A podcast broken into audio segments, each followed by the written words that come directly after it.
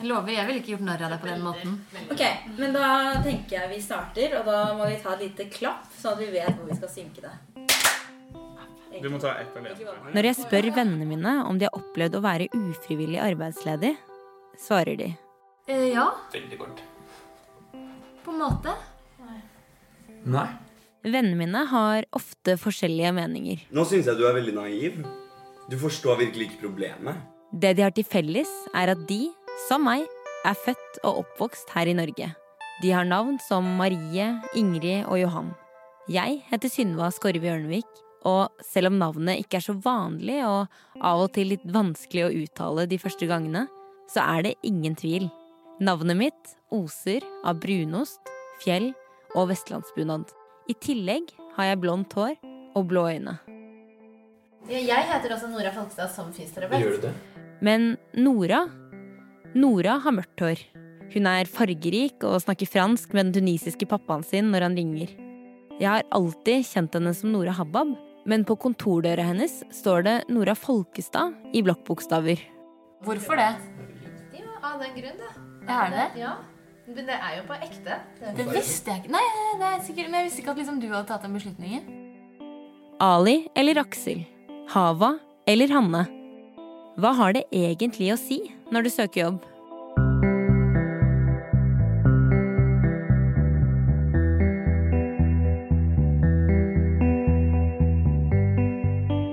Dette er podkasten Utafor. En podkast om det som er ganske vanlig, men likevel ganske vanskelig.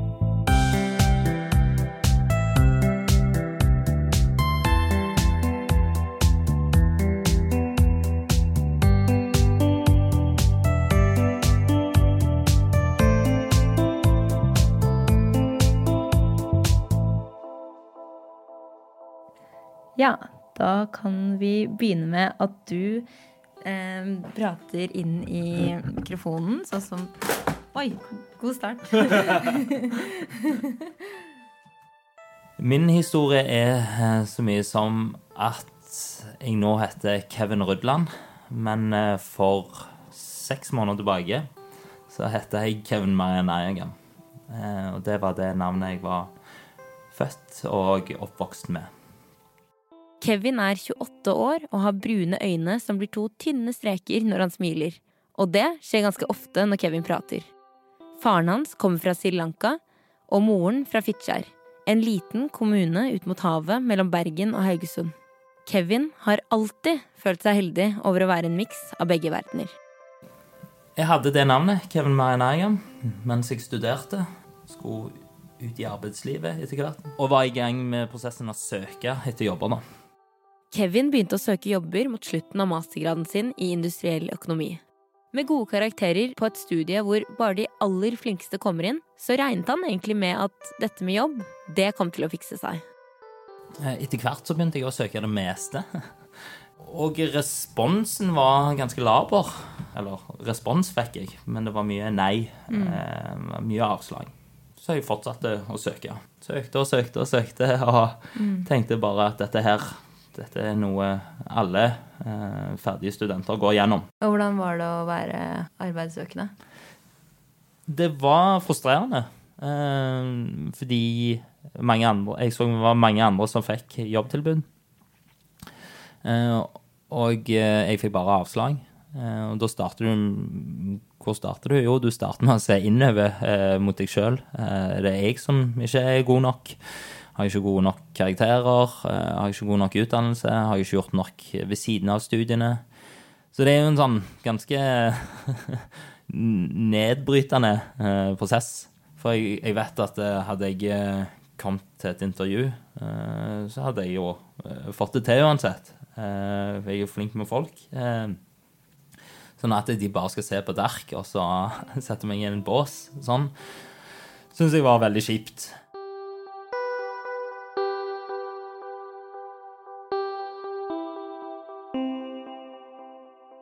En dag kom kjæresten hans over en artikkel i Tekna som bekrefter det Kevin har kjent på de siste månedene. Det er faktisk vanskeligere for nordmenn med innvandrerbakgrunn å få jobb etter studiet. Og så lekte vi litt med tanken, tulla litt rundt. Ja, du kan jo ta så bytte navn, da. Og eh, jeg er jo heldig nok, som sagt, eh, til å ha en mor som er fra Fitjar, og en far fra Sri Lanka, så jeg har jo begge verdener. Så jeg hadde muligheten til å ta mor mi sitt etternavn, da. Hun mente oppriktig at jeg burde gjøre det, men for henne er det jo enkelt å si. Snakk om et navn som eh, har eh, fulgt meg i 26 år på, den, på det tidspunktet, og jeg har hatt mye gøy med. Eh, masse identitet knytta til. Det var alltid 'Hvor er han her, Marianne Eigam?' Vi hadde alltid det gøy med navnet mitt. Eh, jeg, ja. jeg har en Hele søskenflokken til min far er i Stavanger, så vi har en stor, herlig familie. Eh, vi danser macarena på julaften. Det er sånne ting jeg knytter til navnet Marianne Eigam. Du er stolt av det? Jeg er veldig stolt av det. Så det å bare gjøre det skiftet eh, falt veldig enkelt for henne. Eh, men for meg var det litt vanskeligere.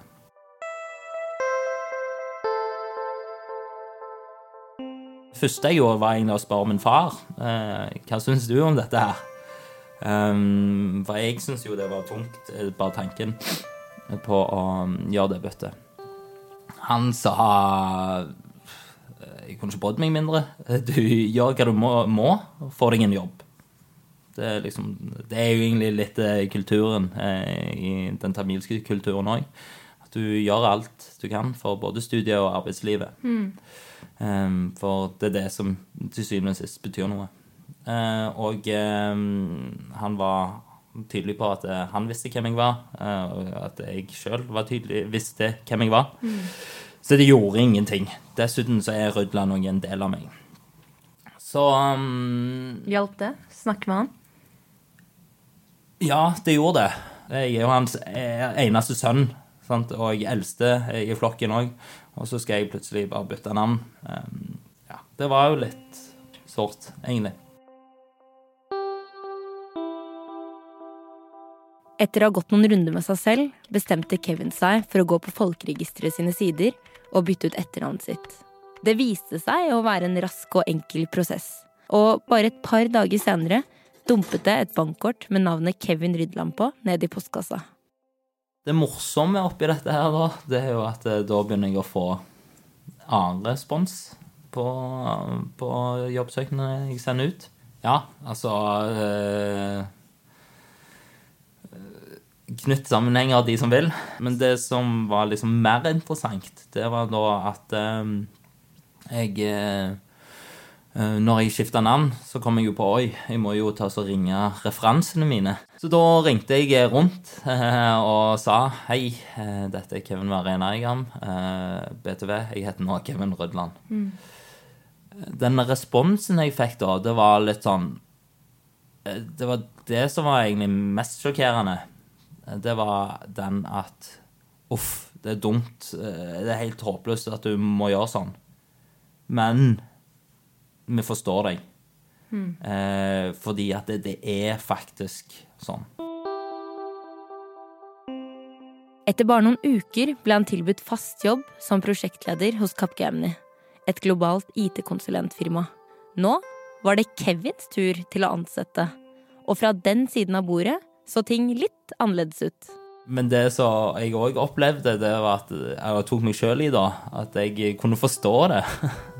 Det var òg litt rart. Um, at jeg kunne forstå at de gjorde det på den måten. Uh, Hvordan da? Hvis du er kynisk og setter folk i bås. Eh, at du bare antar at Kevin Marianne Eigam ikke kan norsk. Som sagt, du kunne kappe den bunka i to. Kappe den i tre, kappe den i fire. Igjen så sitter du igjen med ganske gode kandidater. Så du gjør prosessen eh, ganske mye enklere. Eh, Men når det kommer til stykket, så tror jeg det er på grunn av ja, litt bekymringer om kommer denne personen til å passe inn. Klarer vi å få han opp til speed? Må vi begynne å ha ramadan på fredager? Nei, altså, det var en tull. Men eh, den type eh, At det blir en byrde, da, Ja. for en ressurs. Rett og slett. Og at det blir mer ekstraarbeid. Den eh, må legge til rette på mange måter. Men det er feil. Altså, vi er jo ressurssterke.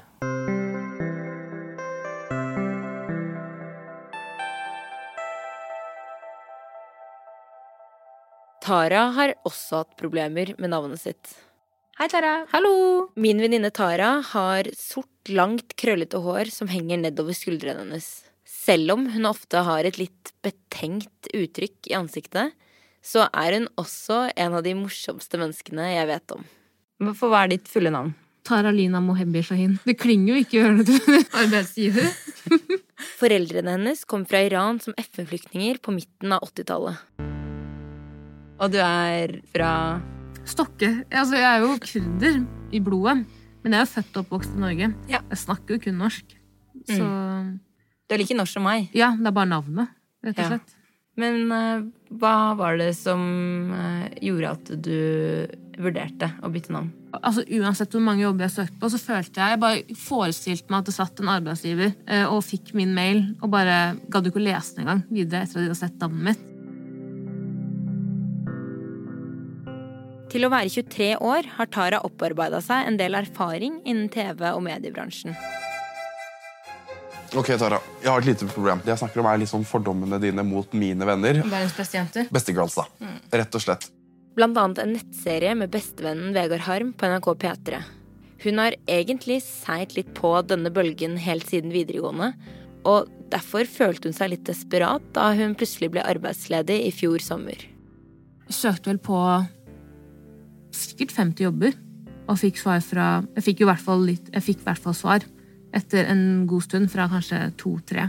Jeg spurte kjæresten min om jeg kunne låne etternavnet hans, bare for at det skulle virke at jeg kunne si ja, ja, men jeg heter Og så tenkte jeg, hva om jeg faktisk blir kalt inn til et intervju? Skal jeg da si hei, jeg løy? Jeg heter egentlig d-d-d, men jeg trodde ikke at dere kom til å ansette meg eller invitere meg på intervju engang hvis jeg hadde hatt etternavnet mitt. Og da kan jo de også si nei, vet du hva, du, vi har ikke lyst Altså, du er uærlig, eller hva faen. Hun gjorde noen strategiske valg for å blende lettere inn i den hvite bunken av jobbsøknader. På CV-en min så er jeg veldig liksom Tar ikke med begge etternavnene mine. Og skriver annet ikke at jeg snakker grunnleggende no nei, arabisk og kurdisk, fordi jeg ikke vil at de skal liksom tro at jeg snakker gebrokkent norsk. Og jeg var veldig flink til å liksom ringe opp eh, arbeidsplassen og bare si sånn Dobbeltsjekk, liksom. Bare for at de skal høre at jeg snakker norsk flytende og er ganske jovial. Eh, men nei, det funka ikke, altså. Det var veldig, veldig rart. Hvordan følte hun deg da? Følte det nesten litt ut som man bare roper ut i et eh, tomt rom. At det egentlig ikke er noe Jeg følte at jeg bare kasta bort tiden min. For jeg skjønte på en måte Jeg tenkte jo jeg kommer aldri til å få jobb. Nei. Som virkelig. Selv om du søkte på jobber som var på en måte egentlig Overkvalifisert for. Ja. Så jeg bare mm, Nei, jeg vet ikke. Det, man føler seg dritt, rett og slett. Det er, mm, og jeg, jeg føler meg jo norsk. Jeg føler meg jo som egentlig alle andre, men akkurat i sånne situasjoner, jobbsøking ja, når man søker jobb, og på 17. mai, liksom, sånne ting, da føler jeg meg så lite norsk. da. Jeg føler meg så utenfor, på en måte. Rart at jeg må føle at jeg må bevise noe. Bevise det mer enn venninna mi, da. Eller Ja. mer enn det du må.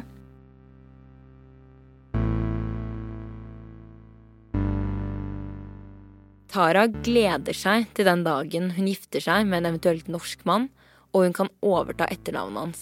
Men jeg har ikke lyst til å fjerne mitt navn heller. Bare gjøre det litt mer norsk, sånn at Ja. det blir lettere. Men jeg vet ikke, jeg også tenker sånn, sånn bare det med å få barn, da. Jeg har så sykt lyst til at barna mine skal ha litt av min, altså foreldrene mine sin kultur i navnet sitt. Men så vet jeg ikke om det blir på en måte gamble med deres jobbmuligheter osv. Hun har vært forbanna på foreldrene for at de ga henne et kurdisk navn. Som Kari eller Hanne kunne livet vært så mye enklere. Og jeg anser meg selv som heldig av mine søsken, som har det mest vestlige navnet. Og det er liksom så trist, og jeg tenker ofte på dem òg. Sånn, herregud, hvordan skal de få seg jobb, liksom? Hvordan, hvordan helvete skal de få seg jobb med bare en CV, da? De må jo fysisk gå inn i butikken og på en måte gjøre et veldig godt inntrykk for å på en måte bli vurdert som førstekandidat. Det kan hende at jeg bare er veldig negativ, da, men Etter hvert så begynte jeg å søke utenfor eh, Ring 2, hvor jeg vet at det er liksom mange med minoritetsbakgrunn som bor, og da fikk jeg jo faktisk napp.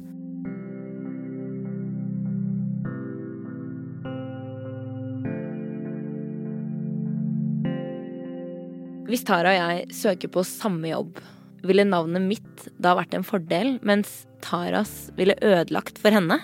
Det skal vi teste. Nå skal vi gjøre et lite sosialt eksperiment. Mm. Jeg sitter her da med to CV-er som er tilnærmet like, men som har to ulike navn. På min så står det Emma Berge, og jeg er 24 år. På min CV står det Raja Ibrahim. Hun er en 23 år gammel jente. Mm. Vi finner en utlysning som søker to motiverte salgspromotører med talent og interesse innenfor salg, kommunikasjon og selvutvikling. Det er ikke noe krav til høyere utdanning, men det er ønskelig at man snakker flytende norsk. Begge har en bachelor fra BI innen markedsføring og kommunikasjon. Veldig litt kvalifisert. Altså, de er skreddersydd for denne stillingen. Så har jeg en følelse på at her tror jeg og håper på at begge blir ringt og innkalt til intervju. Hva tror du, Tara? Jeg vedder ti kroner på at uh, Raja ikke kommer til å bli kontaktet. Om det er lov å si. Bare ti kroner? jeg har ikke mer. Jeg har ikke jobb. Men uh, det står til tiltredelse snarest, så vi får jo egentlig bare sende av gårde. Så får vi se hva som skjer. Mm. Kan du redigere en sånn sendelyd fra mail?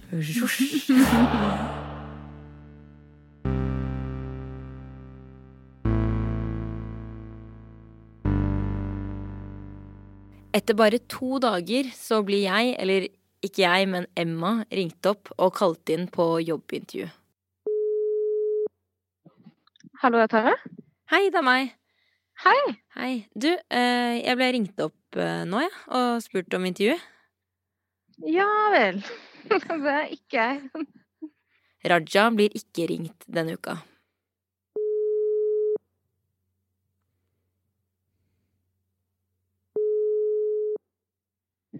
Hallo? Hei. Hei. Har du hørt noe nå, eller? Nei, jeg har ikke det. Jeg tror at nå begynner det å møkne litt her. Om det hadde vært at jeg var for overkvalifisert, så er det jo jævlig rart at de var så ivrige på å kontakte deg så kjapt. Og i det minste ikke gi meg tilbakemelding. Heller ikke neste. Det går tre uker. Det går fire uker. Det går fem uker. Etter to måneders ventetid ringer jeg opp arbeidsgiver for å høre hva som har skjedd.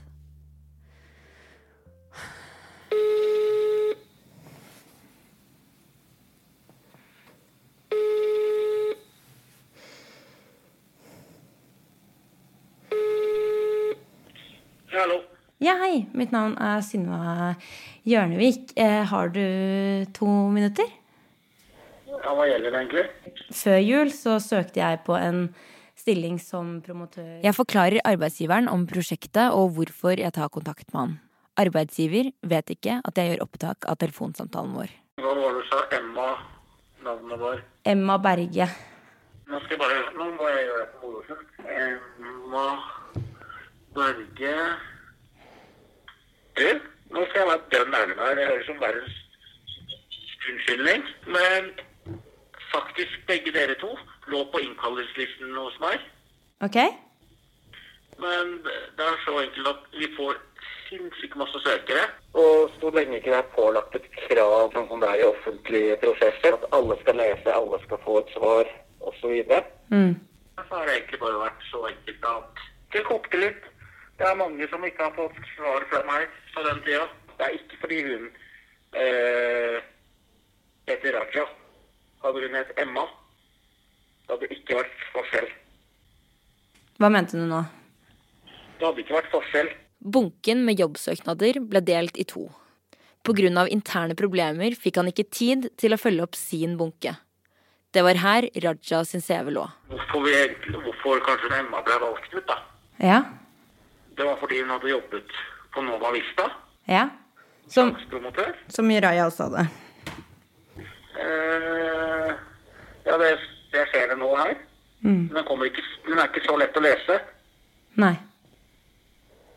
Eller vi leser kanskje 20-30 CV, da går det fort.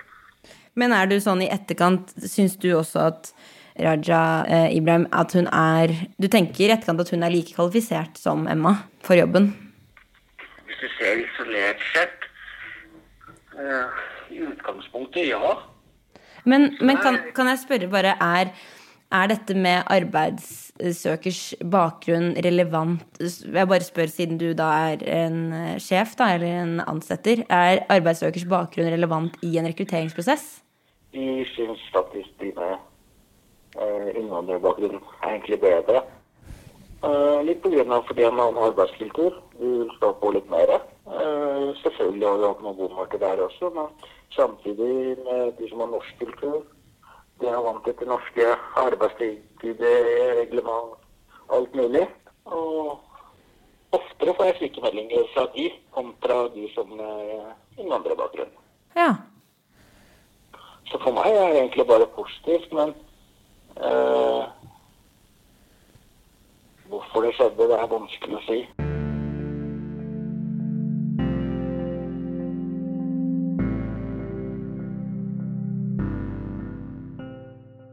Eksperimentet til Tara og meg er jo bare ett enkelt tilfelle, og det kan være mange grunner til at det endte som det gjorde. Men på Universitetet i Oslo har doktorgradsstipendiat Edvard Nego Larsen gjort et mye større eksperiment.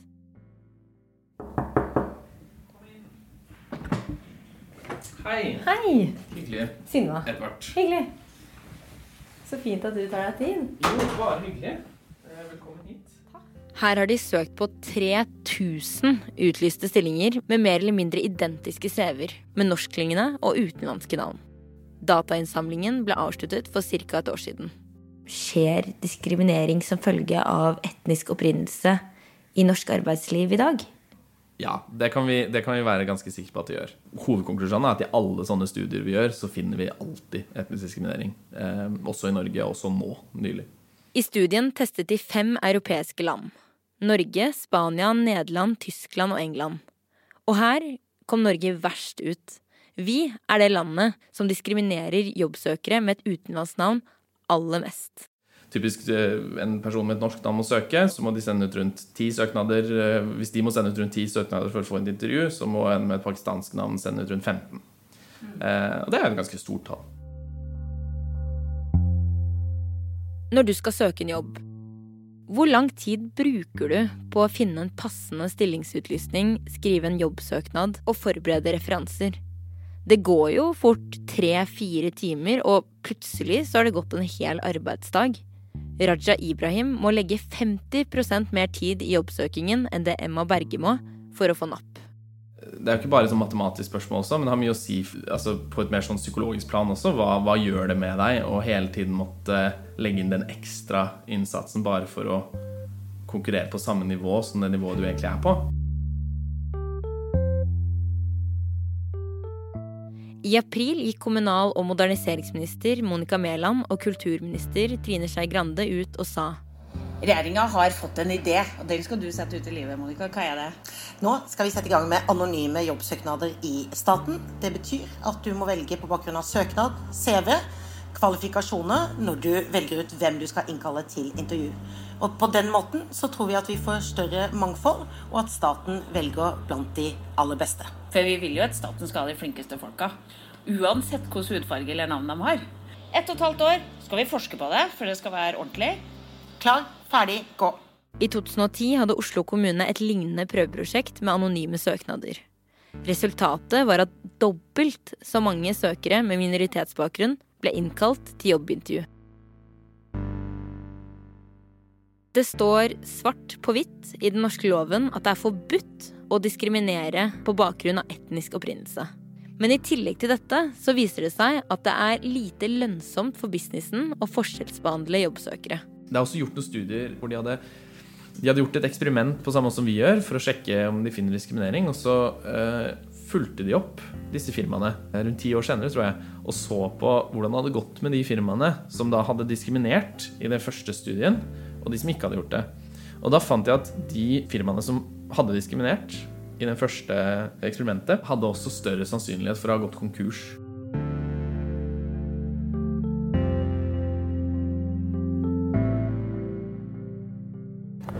Hei. Hallo. Hei, er det du som skal ha podkast med meg? Ja. Så hyggelig. Hei. Hei. Hanne. Hanne Bjurstrøm. Nei, Sinva, men jeg sa jeg navnet ditt. Men jeg har ikke spist. Ja. Diskriminerings- og likestillingsombud Hanne Bjurstrøm går fort, spiser fort, og skiutstyret som ligger ved siden av kontorpulten hennes, gir meg en liten mistanke om at hun også går fort på ski. Hun er krystallklar på at mange arbeidsgivere kan gå glipp av de best kvalifiserte kandidatene pga. en slapp og lite bevisst rekrutteringskultur på arbeidsplassen. Feilansettelse er veldig dyrt. I Norge er det veldig dyrt. Og det betyr at har du ansatt feil, så har du folk med deg i mange, mange, mange år. Folk bruker ofte mye lengre tid på en del anskaffelser til kontoret, liksom. Hva slags kaffemaskin skal vi ha, hva slags kontormøbler skal vi ha? Det bruker man masse tid på. Så mange regler i staten for hvordan man skal gjøre det. Men altså når det gjelder hvordan du skal ansette folk, som er en, en kostnad på kanskje i snitt en million i året i, i 40 år, kanskje, da har vi veldig lite uttalte, klare regler. Du må vite hva du skal ha for å kunne gjøre en ordentlig rekrutteringsprosess. Hvis ikke så blir det tilfeldigheter som blir bestemmende. Og da blir det den du føler du snakker best med. Og det gjør du ofte med en som er lik deg selv. ikke sant? Det er også konsekvenser som ikke bare går utover bedriften, men også oss som samfunn, og hva slags samfunn vi ønsker å leve i. Du blir veldig lett stigmatisert som en som ikke ønsker å jobbe. Ikke sant? Det er jo veldig mange krefter i Norge som, som, som spiller på dette at folk med en annen etnisk bakgrunn faktisk ikke ønsker å jobbe. Eh, det som kanskje er det farligste, er jo at du får veldig mange mennesker som blir veldig desillusjonerte. Som får et veldig negativt forhold til eh, det å være i Norge. Som opplever at eh, de, de når liksom ikke opp uansett.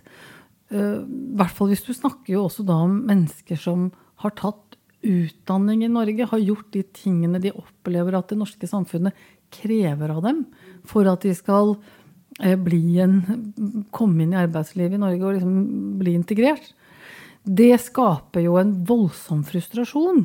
Og en berettiget frustrasjon. Men i forhold til noen grupper kan jo det bidra til en veldig polarisering og, og radikalisering. Men overordnet så kan jo vi ikke ha et samfunn hvor man ikke får jobb fordi man har en annen etnisk bakgrunn. Det, det kan, det, sånn kan ikke samfunnet ødsle med sine ressurser. Og vi kan ikke utsette folk for det.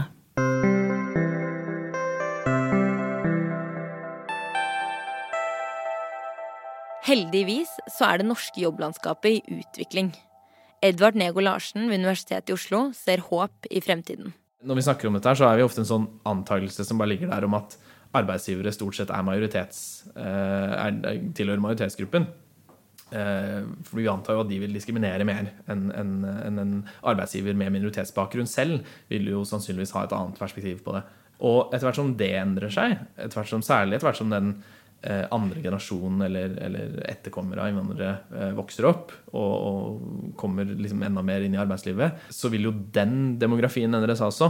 Da vil jo være flere ledere, flere folk som er ansvarlige for ansettelsesprosesser, som selv har minoritetsbakgrunn. Og det i seg selv kan jo ha en veldig positiv effekt på diskriminering. Så selv om majoritetsgruppa diskriminerer like mye, så vil de da ha mindre rom til å diskriminere, fordi det vil være flere stillinger som håndteres av folk med minoritetsbakgrunn selv. Så det er jo en, uansett en positiv trend.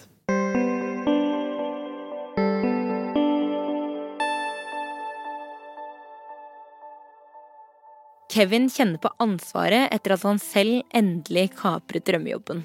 Jeg føler jeg har litt ansvar nå, eh, å kunne være med på å endre den kulturen. Spesielt når jeg har fått ansvar til å være med i rekrutteringsprosessen òg.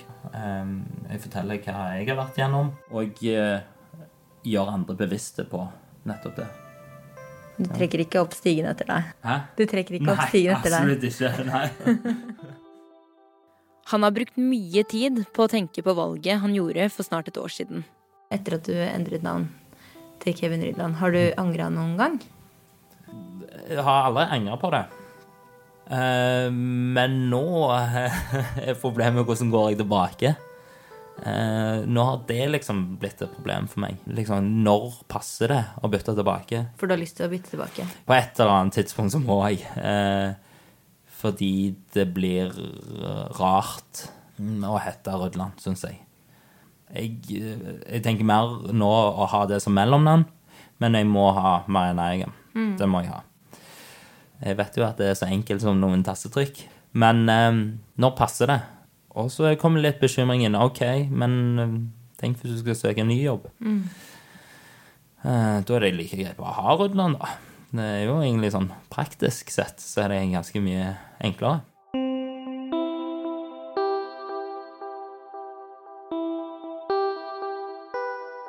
Det er jo mange mennesker som befinner seg i lignende situasjoner som Mm. det du var i. Eh, har du noen råd eller tips til hva de bør gjøre? Mm. Eh, dere bør ikke bytte navn. Eh, det mener jeg oppriktig. Eh, det bør være siste utvei. Du bør bare møte opp plasser og eh, hilse på folk. Det er egentlig det beste tipset. Bare huk tak i folk eh, i mellom ikke mellom presentasjoner de eventuelt har, i pauser, arrangement på skolen. Presenter deg sjøl, og gi dem en CV. Da husker folk deg for den du er, eh, og ikke basert på et sånt eh, ark og på et navn. Du har gitt, eh, du har gitt det navnet et fjes, da. Og det tror jeg er veldig viktig. Så mener du at man ikke bør bytte navn? Det mener jeg eh, Nei. Litt fordi at eh, Ja, OK, nå er vi tilbake. Du spurte meg om jeg angrer. Jeg angrer vel ikke, men jeg er litt sint på meg sjøl for at jeg eh, lot meg gjøre det. At jeg ikke sto litt mer i den søknadsprosessen. Ja, jeg skulle kjempa litt til, syns jeg. Jeg syns det var teit å måtte gi etter, etter noe så ja, dumt, syns jeg. For det skal ikke være sånn at folk må bytte navn. Du skal være stolt over navnet ditt, og eh, eh, det skal ikke være basert på navn eh, om du får jobb eller ei. Så derfor sier jeg det som et tips. Eh, Og tenker du at ved å bytte navn, så tilrettelegger man bedre for at den type kultur fortsetter? Ja. Nå er jeg del av den, men jeg, har, jeg hadde egentlig ikke lyst til å være del av den. Og jeg har ikke lyst til å, at den skal fortsette. Podkasten Utafor er laget av meg, Synva Hjørnevik, i samarbeid med Blå Kors, med støtte av Stiftelsen DAM. Neste uke får du møte Jan. Jan ble mishandlet både psykisk og fysisk av kona si i over 20 år. Hvorfor var det ingen som hørte på han da han ba om hjelp? Og ville det vært annerledes hvis Jan var en kvinne?